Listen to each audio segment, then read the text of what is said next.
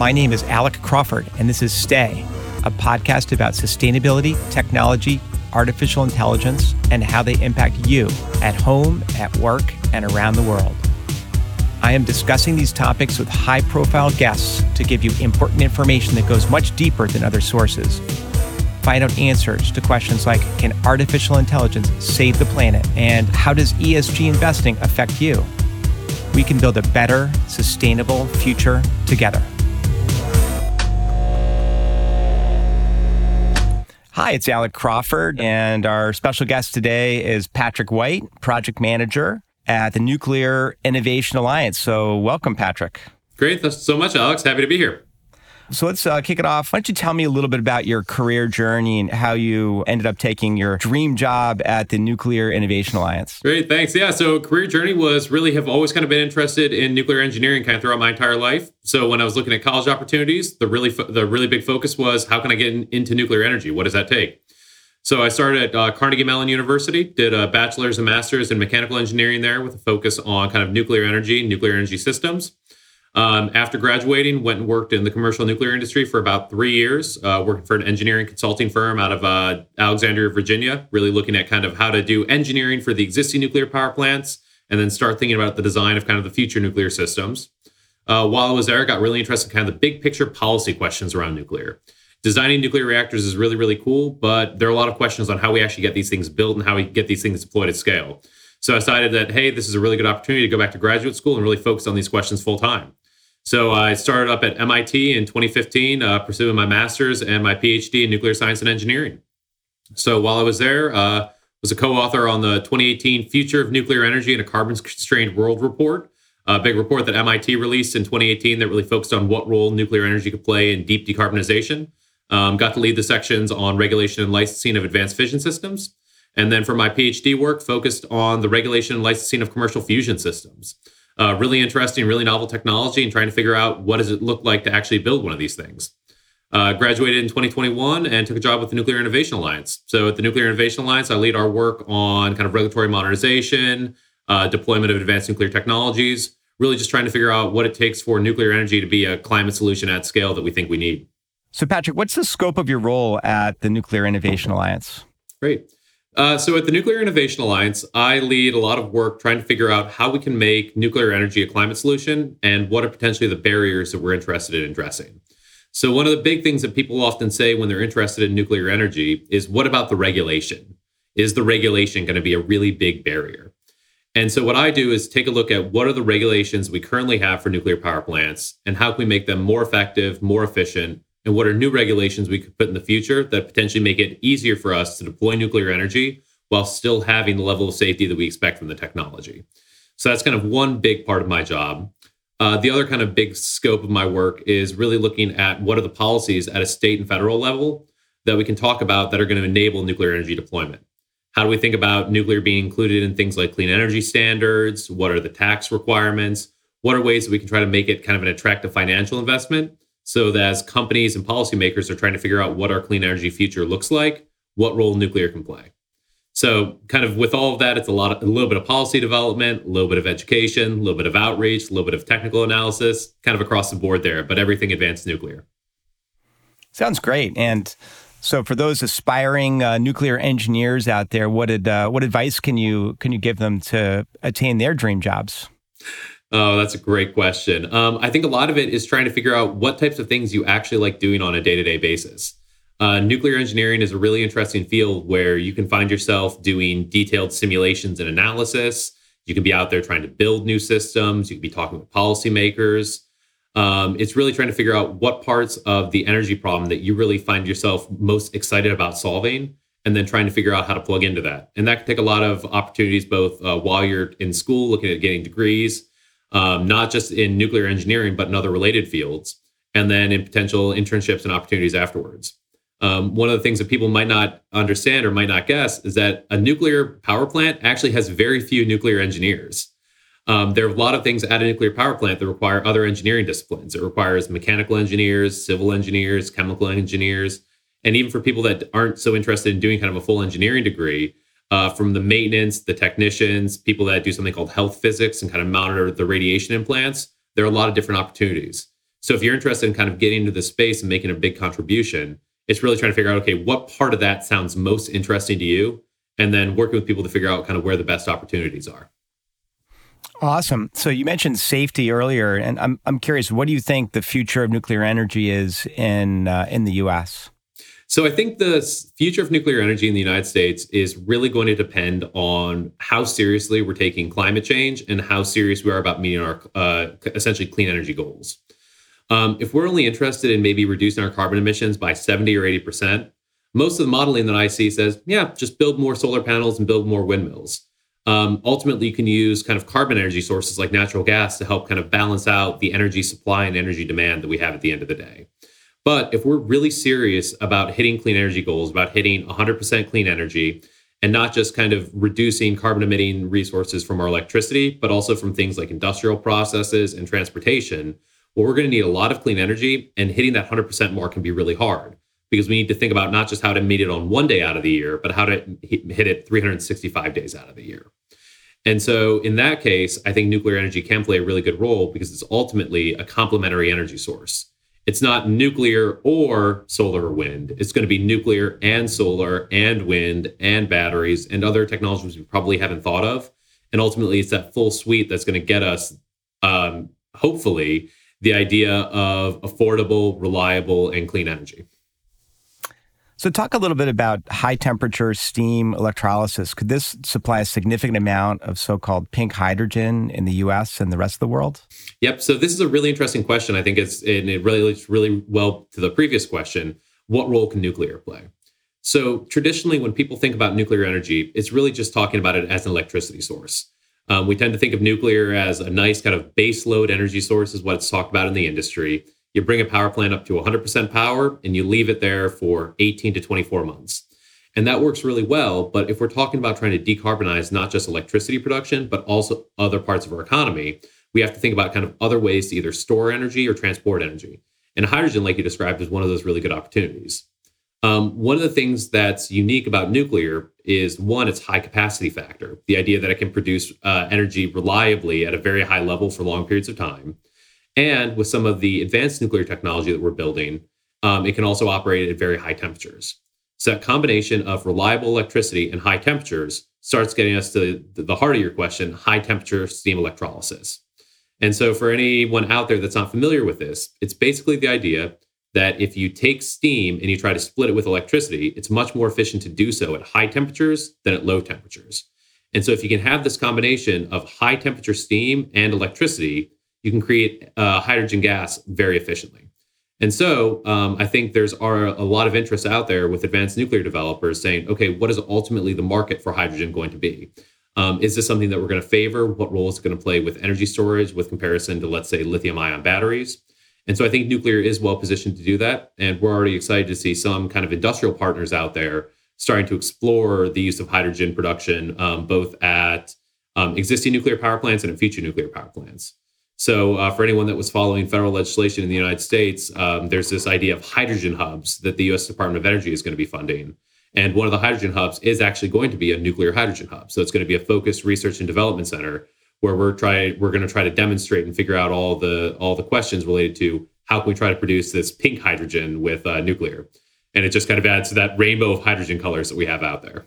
And it's probably not commonly known that the US generates about 20% of its electricity from nuclear power, but France does 70%. Can you talk about the impact of nuclear power on energy security and grid stability in the US?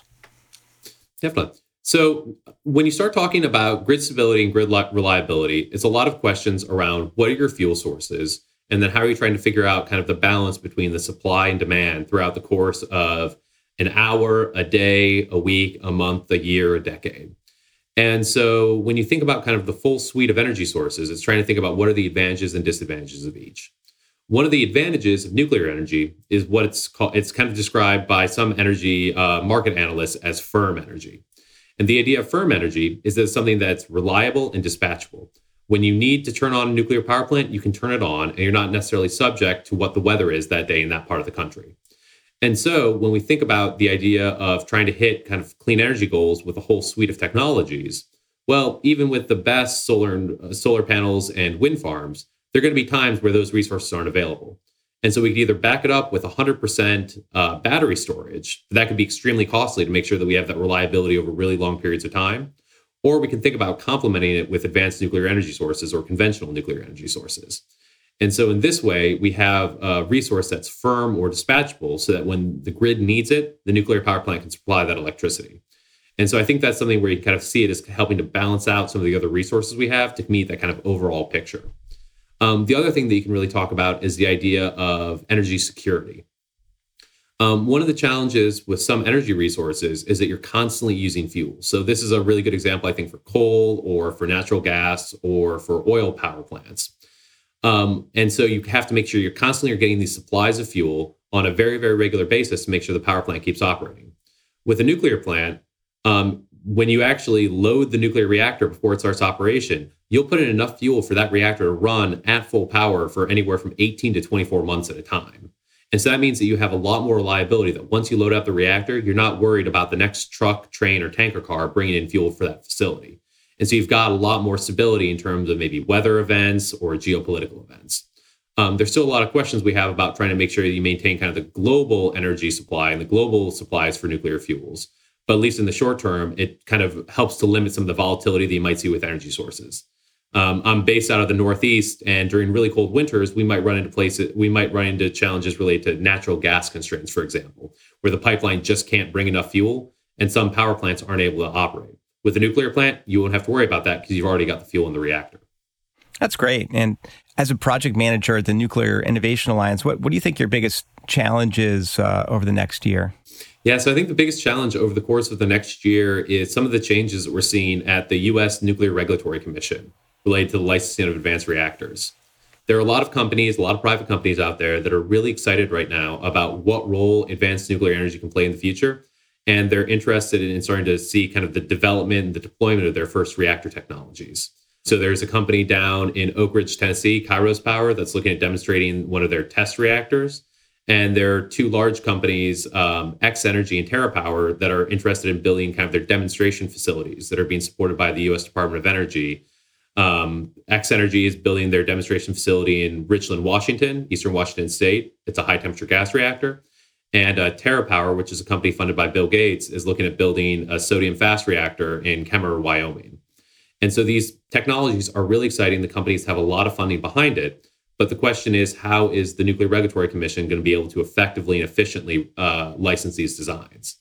And so, one thing that we're going to look at uh, over the course of the next year is how can we try to use the existing regulatory frameworks that we have that weren't necessarily developed for these technologies and adapt them for these new advanced reactor technologies? And then, how can we try to create new regulatory processes so we can make the process more efficient and more predictable? If you're an investor, if you're a utility that wants to deploy a new nuclear power plant, if someone tells you, oh, this project might take four years to license, but it might take eight if things don't go well, that's not necessarily the market signal that you want to make a significant investment. So, how can we try to work with the NRC to say what changes can we make to the processes and the regulations so we still get the level of safety that we need, but we can try to make the process something that's more amenable to actually making an investment in deploying energy? And so there's a lot of work right now going on at the Nuclear Regulatory Commission to both um, adapt the existing rules and create a new set of rules And I think we're going to see a lot of work on that in the next year. And so I think trying to make sure that that process goes well so we end up with a regulatory framework that enables innovation rather than something that we're going to be fighting with for the next decade is probably the biggest challenge that I'll be working through. Yeah, that totally makes sense. So, so we talked a little bit about uh, base power. Talk about your approach to flexible power operations for nuclear plants. Yep. So it's one of the one of the really interesting misconceptions about nuclear power plants is that they're kind of this idea of a big baseload unit that can only come up to 100% power and then can never change its power level. Um, they've often described it as kind of the inflexible power unit. And so the idea of baseload power, inflexible power, worked out really well historically in the United States because we knew that we had kind of this uh, large amount of electricity demand that was never changing, the idea of the baseload demand, and then we'd have the variable demand on top. And these would be the demands that would change kind of on the hourly, daily, weekly basis, just based on things of even, hey, more people are going to use electricity and turn on their lights in the early evening and then turn them off when they go to bed. And so you see those demands changes in the, you see that change in the electrical demands curves. And because we constantly have to produce the electricity to meet the demand, we have to make sure we have power plants that can ramp up and ramp down to meet that demand as it changes over time. So in the past, people have looked at nuclear plants and said, hey, nuclear plants are expensive to build, but low cost to operate. And so, from an economics point of view, it makes sense to operate these power plants at their maximum possible output for as much as possible. That was the most economical way to do it. And then you could use other energy sources that were maybe cheap to build but expensive to operate, like natural gas, and use that to meet that kind of variable demand that you thought, saw throughout the course of the, the day or kind of the changing even on a weekly or seasonal basis. However, that's the way we talked about energy, I think, for the better part of probably 60 to 70 years in the United States. But now a bunch of things are changing. One, natural gas isn't that expensive anymore. Uh, technologies like hydraulic fracturing or fracking have really brought down the cost of natural gas. Second big change that we're seeing is the idea of more renewable energy on the grid. So now instead of having this baseload energy source that we can basically rely, or this baseload energy demand that we can rely on, we're now seeing this idea of okay, what happens when we have renewables that are coming online and potentially changing the shape of that curve throughout the course of the day? We've got solar, we got solar energy when the sun's shining, and we've got wind energy when the wind's blowing. But those are going to change on a much more cyclic basis. And so we need to figure out okay, how's the rest of the grid going to adapt around it if we're really interested in using that as a clean energy source? And so these nuclear plants that used to be able to be operated at 100% power, maybe now can't be. And so there have been a lot of conversations in the nuclear industry about how can we take nuclear power plants and adapt them to be more flexible, and this idea of flexible power operations. Um, the first thing to know is that the US power plants were actually designed to be flexible. Um, we think of them as being baseload because that's the way they've been historically operated. But when these plants were first being constructed in the 1950s, 60s, and 70s, the utilities at that time thought that nuclear was going to play uh, nuclear is going to easily produce 50 to 70 to 80 percent of U.S. electricity by the year 2000, and so they built these plants with the capacity and the capabilities to actually change their power level. Um, that might kind of sound like a myth that I'm just kind of throwing back and saying, "Oh, that's what they plan to do." But the best example that we can have is actually taking a look over at France. Oh, pardon me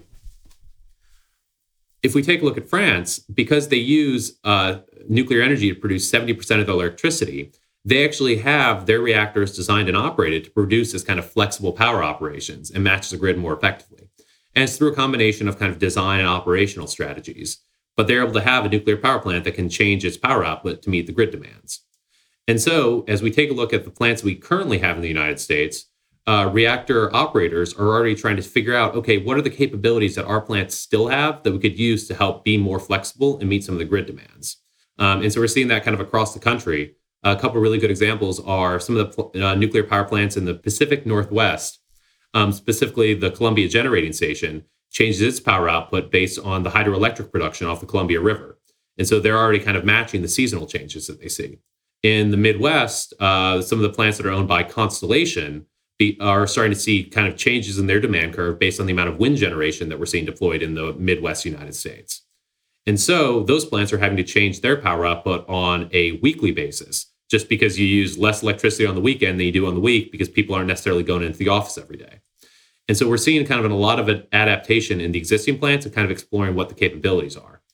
When we take a look at nuclear power plants moving forward, there's a really big interest in how can we design power plants to be more flexible because we're going to be expecting to see more renewable energy on the grid and not less. And so how can nuclear energy really be designed to complement those sources?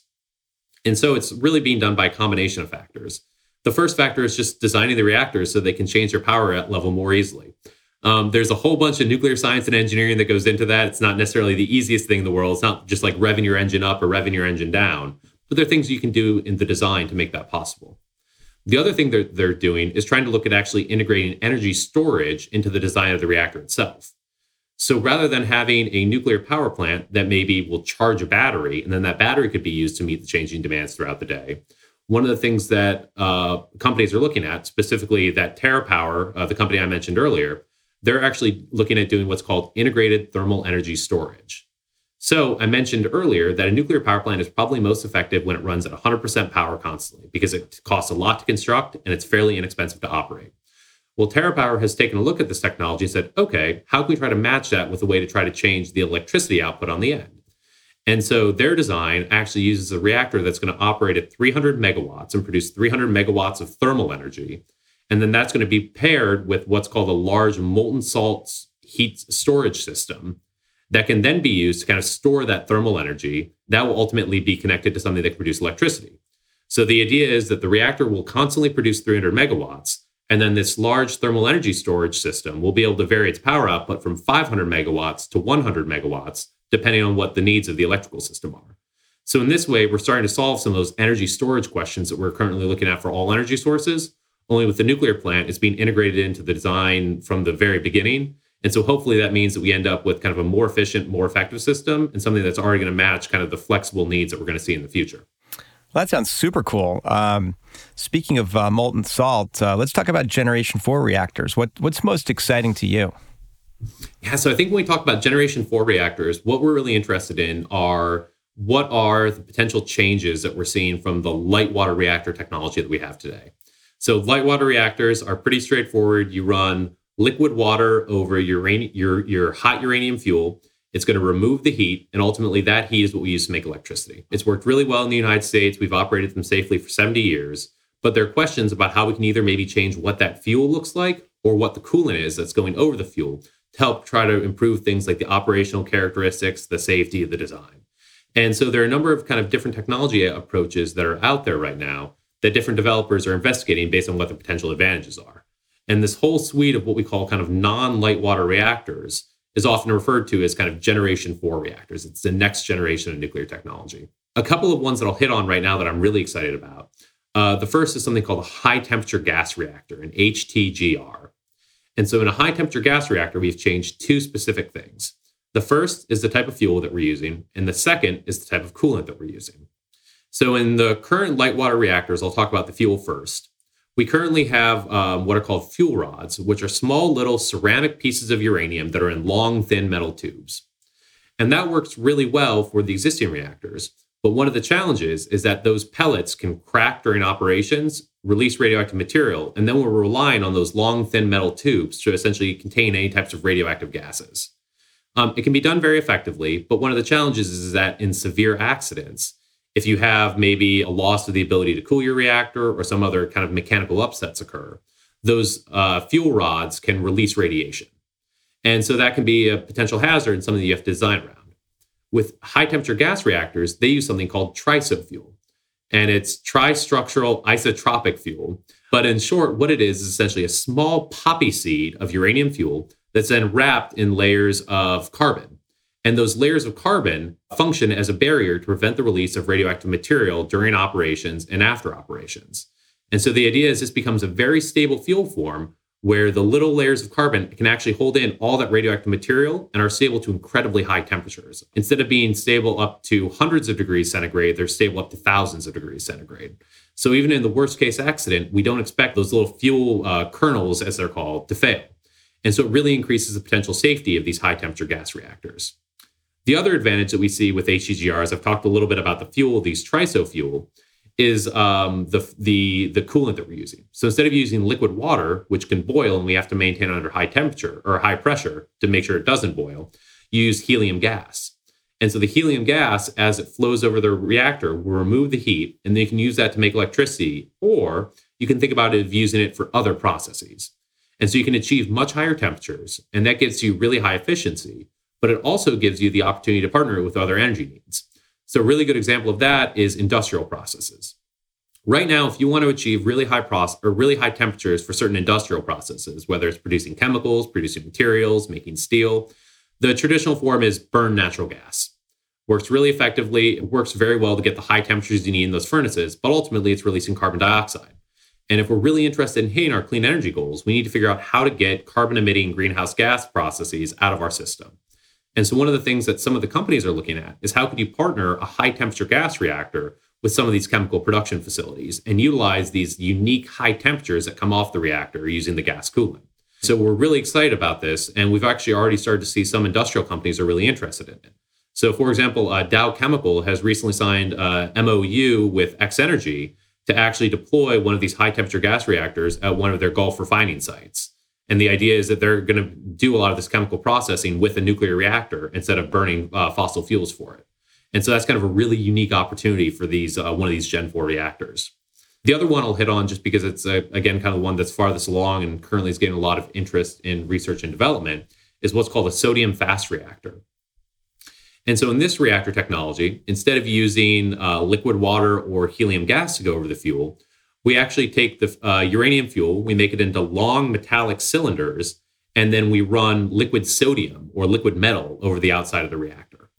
Now, liquid sodium might sound a little bit frightening um, for anyone that can remember the high school chemistry classes. When you mix liquid sodium with water, it will catch fire.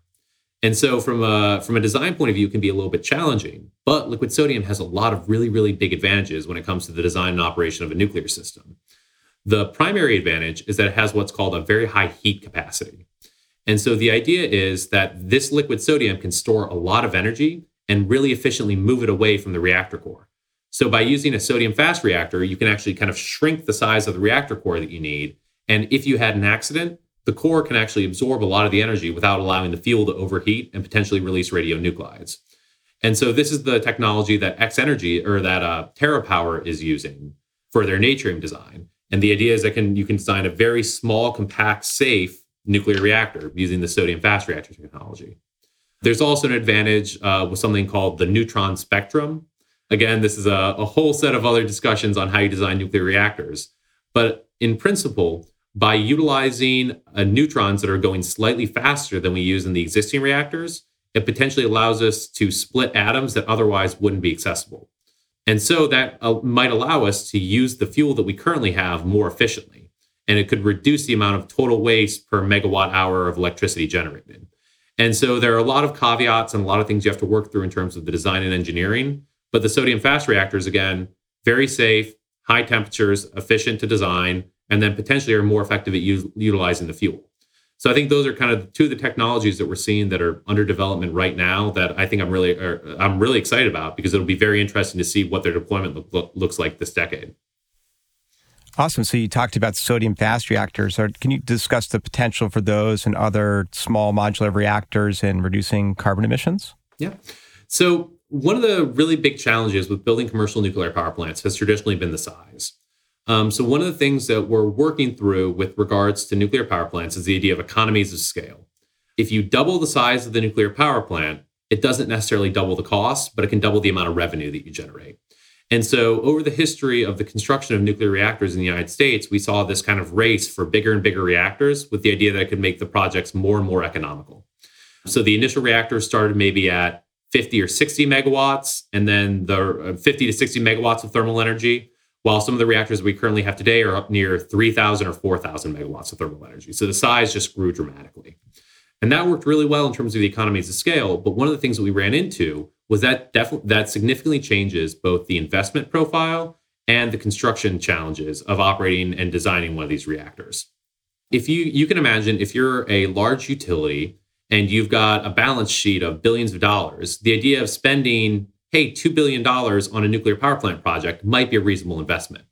If you're a small municipal utility that only has an annual revenue of a couple hundred million dollars a year, a $2 million investment is essentially betting the farm on a project that you might not be sure how it's going to work out.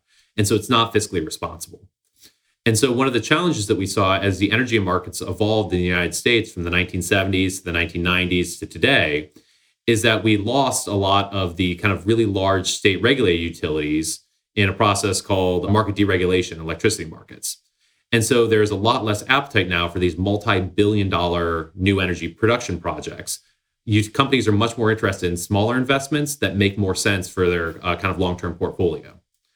And so there's kind of this push now of could we make nuclear power plants smaller to appeal to investors and appeal to utilities?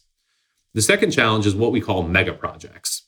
And so this is a phenomena that you see really across all uh, sectors of construction. That as projects start to grow larger and larger in size, the project management challenges associated with it also grow. When was the last time that you heard about a $10 billion construction project that was finished on time on budget? It's something where it's probably no fault of anyone, but it's just incredibly challenging to do. And so there's this really interesting principle that some of the advanced reactor developers are looking at of can we try to reduce the scale of our projects build less things on site in terms of these large mega projects and instead try to build them in smaller increments in factories and have the idea of kind of modular construction that enables you to kind of focus on the construction and operation of smaller units and hopefully hit cost and the budget targets that you're really interested in. And so I think all this is really kind of pushing towards this idea of small modular reactors. How can uh, developers and utilities start to think about these smaller units that are both kind of a better investment opportunity for uh, a large number of utilities. It's not just the largest couple of utilities that can afford to make these project investments. And how do these projects essentially enable the ability for construction companies to hit their uh, cost and their schedule targets? And so I think as we're talking about kind of small modular reactors moving forward, it's going to be discussion at the state level and at the federal level about okay, what are the actual demands of the grid in this area? And then what are the different energy resources that can plug into it? And we think that small modular reactors are going to be a really good opportunity for a utility to say, yep, instead of buying a thousand megawatt reactor for $8 billion that might power a million homes, let's go ahead and scale that back and say, let's just buy it 100 megawatts at a time, power 100,000 homes, instead only make a $500 million investment. And so it allows them to incrementally add demand, um, which is going to be better for their balance sheet. It reduces the overall risk and still enables them to kind of deploy this firm, um, clean energy that we think is really going to be complementary to the other uh, clean energy sources they're bringing online. So I think this kind of intersection of all these factors is what kind of pushes us towards the idea of small modular reactors and how that could potentially play a really big role in climate change.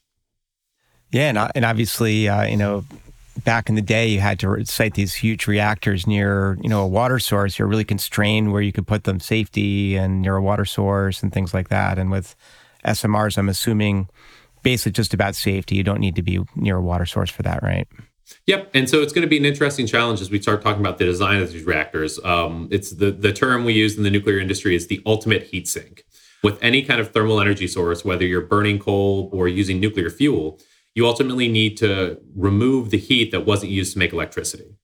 And so historically, that has been, like you said, put it next to a large body of water and use that water to cool the to cool the reactor, or cool the secondary systems. The challenge with that again is siting, and then also what are the environmental impacts of things like using a large amount of water and then start and then essentially let it releasing it at higher temperatures. And so the nuclear industry today is really cognizant of making sure that it minimizes the environmental impact on communities and on the environment. But as we look forward into the future, water resources are unfortunately probably going to become less uh, less available, not more available. And so reactor developers are looking at things like dry cooling as a way to potentially reduce even further reduce their water demands. So with some nuclear power plants, and um, NuScale right now is a small a small modular reactor company out of Oregon they're looking at what they call dry natural convection cooling method or direct air cooling with the idea that they'll actually essentially have large radiators that you can essentially move air over to remove the heat as opposed to having to bring water in and have it remove the heat. So it could kind of fully decouple your nuclear power plant from having a lake, a river, an ocean nearby. I think that's something that we're going to see as these nuclear power plants try to get sited so they can think about how they're interacting with the community and what sites are available. The other thing I'll just add in terms of siting when it comes to safety is really the idea of what is the impact of nuclear power plants on the surrounding communities. With the nuclear power plants we operate today, we'll often talk about the emergency planning zone around the reactor. And so this is essentially an area five miles or 10 miles around a reactor where we will work with communities to say, okay, if there's a severe nuclear accident, we need to talk about what the precautions are going to be. Are people going to need to shelter in place? Are, are people going to need to evacuate? Are they going to need to take uh, substances like uh, iodine pills to try to reduce the impacts of radiation absorption? A lot of this can have both financial and psychological and social costs on a community. And so there's a really big interest from advanced nuclear companies to say, how can we try to eliminate that so that in the future, a nuclear power plant will not pose those types of either real or perceived risks on the surrounding communities and its neighbors? How can a nuclear power plant be a better neighbor? And so, with some of these small modular reactors, they thought about the safety case of their technology, and they've essentially used more kind of in passive or inherent safety mechanisms that reduce the need for having large pumps, large valves, large emergency safety systems. And that even in the worst case accident, you won't have these large releases of radioactive material that cause or essentially necessitate having emergency evacuations. The best example of that that we've seen so far is the NuScale reactor that I mentioned earlier they've worked very hard with the Nuclear Regulatory Commission to show that under every single possible accident condition, that there will be no evacuations needed outside their plant boundary. So even in the worst case of a worst case accident in a NuScale plant, there'll be no need to have evacuations, and that essentially the entire accident will be contained on site. And so this is kind of a really big advantage, I think, when you talk about one, the, the safety profile of the reactor is really exciting, But two, when you talk about how it interacts with members of the public, it's potentially a big game changer in thinking about can the nuclear reactor down the street be a good neighbor and not something that we have to worry about. I'm going to switch gears to nuclear fuel. With the situation in Russia, for example, what is the, what does the supply of nuclear fuel look like? Is it impacting uh, nuclear plant building or licensing plans at this point? When we talk about nuclear fuel, it's a very interesting kind of global market. Nuclear fuel is something where there are a bunch of parts of the supply chain, and it's really interesting in terms of what countries are major players in each one of it. So when we think about kind of what does it take to actually get the nuclear fuel that goes into the reactor, the first thing that you have to do is mine uranium ore. And so this is kind of available around the world. So there are major supplies in Canada, in Kazakhstan, and Australia. Those tend to be kind of the top three producers, with other countries uh, having smaller shares. You then go through a process called conversion, where you actually take that uranium ore and then you convert it into a gaseous form, what's called uranium hexafluoride. And that's essentially a gas form that you can use to then do kind of further conversion steps into the nuclear fuel that we're actually interested in. And so those conversion facilities are really kind of focused. There's uh, some in the United States, Netherlands, UK, Russia. And the final step is something called enrichment. So with enrichment, what we're really interested in doing is changing the ratio of two isotopes in the uranium fuel, um, specifically uranium 235 and uranium 238. So, uranium 235 is an isotope of uranium that we really want for nuclear reactors. It's a type of uranium that's very easy to fission or to split and release energy. And for the reactors that we currently use, we need to go from the natural level of enrichment, which is about 0.7%, to an enrichment level of about 4 to 5%. And so we do that in what are called enrichment facilities, and most commonly gas centrifuge facilities and those that's kind of a technology that's very well protected just in terms of the opportunities for nuclear proliferation and concerns around states getting access to enrichment technology. And so enrichment facilities are really limited in a much smaller number of countries including russia france and the united states. Then the final step is you take that enriched uranium turn it into fuel. The reason i kind of tell that whole backstory is that when we start talking about uranium fuel and what the impact of russia is on the market Russia, and specifically the Russian state owned company Tenex, controls a large percentage of not the mining, but actually the conversion and the enrichment services. So, kind of that back end. And so, as the United States is starting to look at kind of ensuring the fuel supply for its existing nuclear reactors, the question is okay, what percentage of our enriched fuel comes from Russia? And how can we potentially shift to other suppliers or other countries to make sure that we're not relying on Russia to power all of our US reactors? Right now, it's not a near-term issue. Uh, the despite the the the Russian invasion of Ukraine and the challenges that we're having with international markets, uh, the uranium markets are still functioning. Um, it's something where they've kind of talked about uranium diplomacy kind of being beyond the scope of normal diplomacy, just because everyone recognizes that it's kind of a special material. Um, but there is a lot of interest in the United States about how can we build more supply of these conversion and enrichment facilities in the U.S. to eliminate any kind of dependence on Russia. So, in the near term, for the reactors that we're looking at in the United States, the nuclear reactors that we're currently operating that provide 20% of our power, it's something that we're concerned about. We don't want to be dependent on Russia, but it's not necessarily something that's impacting the operation of the existing fleet. And there are a number of programs that the US Department of Energy that are looking at trying to how to are looking to incentivize essentially the construction of new enrichment and conversion capabilities. For advanced reactors, the story is a little bit different. So, like I said, with the existing fleet, we take our natural uranium at about 0.7% and we enrich it up to about 5%. And there are facilities all around the world that can do that type of enrichment. For advanced reactors, because we're going to these newer fuel forms that I mentioned earlier and these new reactor coolants, we actually need to further enrich the fuel to what's called high assay low enriched uranium, which is a really weird term for saying high enriched, low enriched uranium. So instead of going up to 5%, we're going up closer to 20% uh, uranium 235. And while that's something that's been done historically in the United States, we have the technology, we know how to do it. We currently don't have any industrial facilities that can produce it. And the only industrial facility around the world that can produce this high assay, low enriched uranium commercially is Tenex out of Russia. So if you're looking at trying to build an advanced reactor right now that requires HALEU, there's only one game in town. And that's something where I think there's a really big concern do we want to be reliant on Russia as the only potential source for our advanced nuclear fuel going forward? And so this has been a really big push in Congress and among the American nuclear industry to try to figure out how can we try to build kind of a more robust commercial supply chain. in the Inflation Reduction Act that was passed last year by the US Congress, there was actually $700 million allocated to the US Department of Energy to kind of investigate how to build up a commercial program in the United States to produce HALEU. It's something where these programs can take a few years to come online. So we're definitely interested in trying to push it as quick as possible. If only because if we're interested in deploying this reactor technology in the late 2030s, we've kind of got to go quickly. We've got to figure out how to get these the, the financing and the production of these facilities up and running so we can have the fuel ready when our reactor demonstrations are coming online. That's great. So we talked a little bit about currently operating reactors and safety.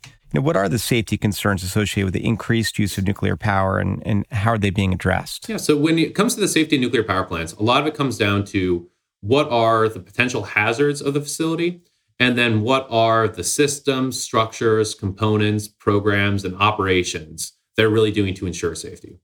So, in the United States, with the existing fleet, the Nuclear Regulatory Commission has done a lot of work to basically ensure that the US power plants are secure against what they call a whole suite of design basis accidents. And so, this is the regulator going through and independently assessing that it can withstand any types of internal things that can happen in the plant, like if there's a break or if there's a fire, but also external events. What happens if there's an earthquake? What happens if there's a tornado, a hurricane, a tsunami, a terrorist attack? They go through all these situations and say, can we prove that the plant can operate safely and shut down safely without the release of radiation? And so that's a big set of analyses that the US Nuclear Regulatory Commission leads and then works with companies to make sure that's implemented correctly. Do are all their pumps going to be able to operate under emergency conditions? Do they have the right backup systems? And so this has been a long running push in the United States to really make sure that we're pushing for operational safety. One thing that we saw as a kind of a further increase of safety was after the 2011 Fukushima Daiichi nuclear accident in Japan, there was a big concern about what we call beyond design basis accidents. What if there's some crazy accident that nobody had never really foreseen, but that might threaten the safety of the plant? And so the US operator said, Do you know what? That's a good point. We can always be safer. Let's try to think there's a robust way to add safety on top of this. And so what they did is they implemented a program called FLEX, which is flexible response to nuclear power accidents. I'd have to double check that exact acronym, but it's the FLEX program is what they describe. And so what it consists of is essentially giving operators additional tools on site. So if there is a severe accident, if there's something that goes beyond what anyone had ever thought, do the operators have the tools, the the backup generators, the pumps, the valves, the um, even equipment like bulldozers to try to clear out debris if let's say there was a major flood to try to keep the plant in a safe condition.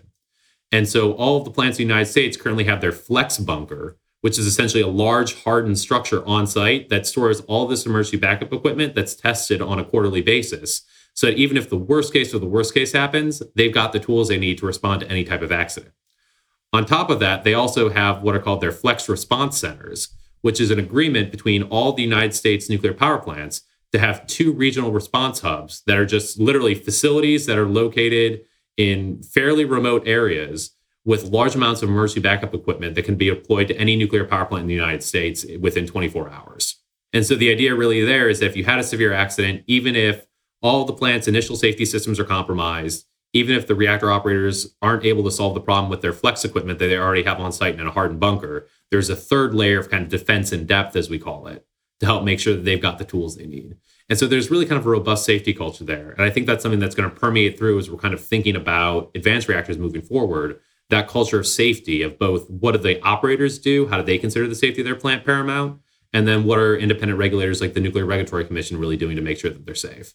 So I've got a lot of confidence in it. Um, I really encourage anyone if you go, if you ever have a chance to visit a nuclear power plant, talk to the operators there. They take a lot of pride in what they do and really saying, okay, these are people that live in the community and they want to make sure they're operated safely. So I think if we're really talking about advanced nuclear energy moving forward, uh, a larger amount of energy nuclear energy, I don't really see significant increase in risks. And I even more see it as, hey, this is going to be a big improvement in our air quality and things along those lines. If you're interested in kind of the big picture on uh, safety and human health. Great. That's great, Patrick. Thank you. So we're going to transition to uh, the last segment of our interview, which is called underrated or overrated. So I will uh, read Patrick a list of items, and Patrick can talk about whether he thinks they're underrated or overrated. So we'll we'll kick it off with for fun with Somerville, Massachusetts. Uh, Somerville, Massachusetts, uh, underrated. It's my hometown, uh, just north of Boston. Great little community, uh, fun place to live. Awesome. Uh, the transition to electric vehicles or EVs. Ooh, I think overrated in the near term, underrated in the long term. I think uh, it's going to take a little bit of time to get there, but I think once they do get there, they're going to have a huge impact on the way we think about transportation and electricity usage. Enrico Fermi. Oh, underrated. Absolute uh, personal hero in terms of the nuclear energy space, and ter- uh, someone that made huge contributions to uh, nuclear energy and the technology we have today. Going to a school with a football team. Oh, totally overrated. Someone that went to Carnegie Mellon and MIT. Um, I can tell you I was in the, the marching band at Carnegie Mellon, so I went to all the football games, but I still think it's a little overrated. The fusion ignition breakthrough last year at Livermore Labs. Yeah, so I would say overrated on that one. Um, it's something where it's a really cool science experiment, but I still think there's going to be a lot of work to figure out how we can get commercial energy, uh, commercial fusion or fusion energy commercialized in the United States. Using artificial intelligence or AI for engineering tasks. That's a that's a really good one. I have to say overrated right now. I think underrated in the future. I think we still need to figure out how to do it effectively. How you can make the best use of uh, AI in that. Voluntary carbon credits in the U.S. Underrated for the moment. We'll see what what role they ultimately play in the market. An engineering degree. Ooh, underrated. I think you can do a ton of stuff with an engineering degree. Always a good thing to have in your back pocket. Liquid fueled molten salt cooled reactors overrated. I think this is someone that people on the internet love to talk about. Thorium fueled reactors. There are a lot more challenges than let on, and you'll find those out as you start doing the design. Speaking of design, open source software for nuclear engineering, such as OpenMC for reactor core design. Ooh, underrated. I think this is a really cool opportunity to have kind of a, a, a transparent way of developing really cool reactor tools and make sure you get all the best scientists involved in the process. Carnegie Mellon's nuclear engineering program. Oh, I would love to say it was overrated, uh, but it, it's it's a little underrated, if only because it uh, actually lapsed in the 1990s. And so I did all my engineering nuclear, I did all my nuclear engineering work at uh, University of Pittsburgh, uh, right down the street, taking night classes in nuclear engineering. And finally, the movie Doctor Strangelove, starring Peter Sellers. Oh, underrated, amazing film. If you ever want to get terrified about the uh, nuclear military industrial complex, it's always great to sit down and watch Doctor Strangelove. Awesome. Well, Patrick, thank you for spending time with us, the Stay Blog podcast. Really appreciate it and uh, wishing you the best at the Nuclear Innovation Alliance. Great. Thank you so much for the opportunity. Wonderful discussion with you this, this, this afternoon. You were listening to the Stay podcast. You can listen anywhere you listen to podcasts, for example, Apple Podcasts. Please like, subscribe, and comment. And you can also find us on stayblog.substack.com. Thanks. I'm sorry, Dave. I'm afraid I can't do that.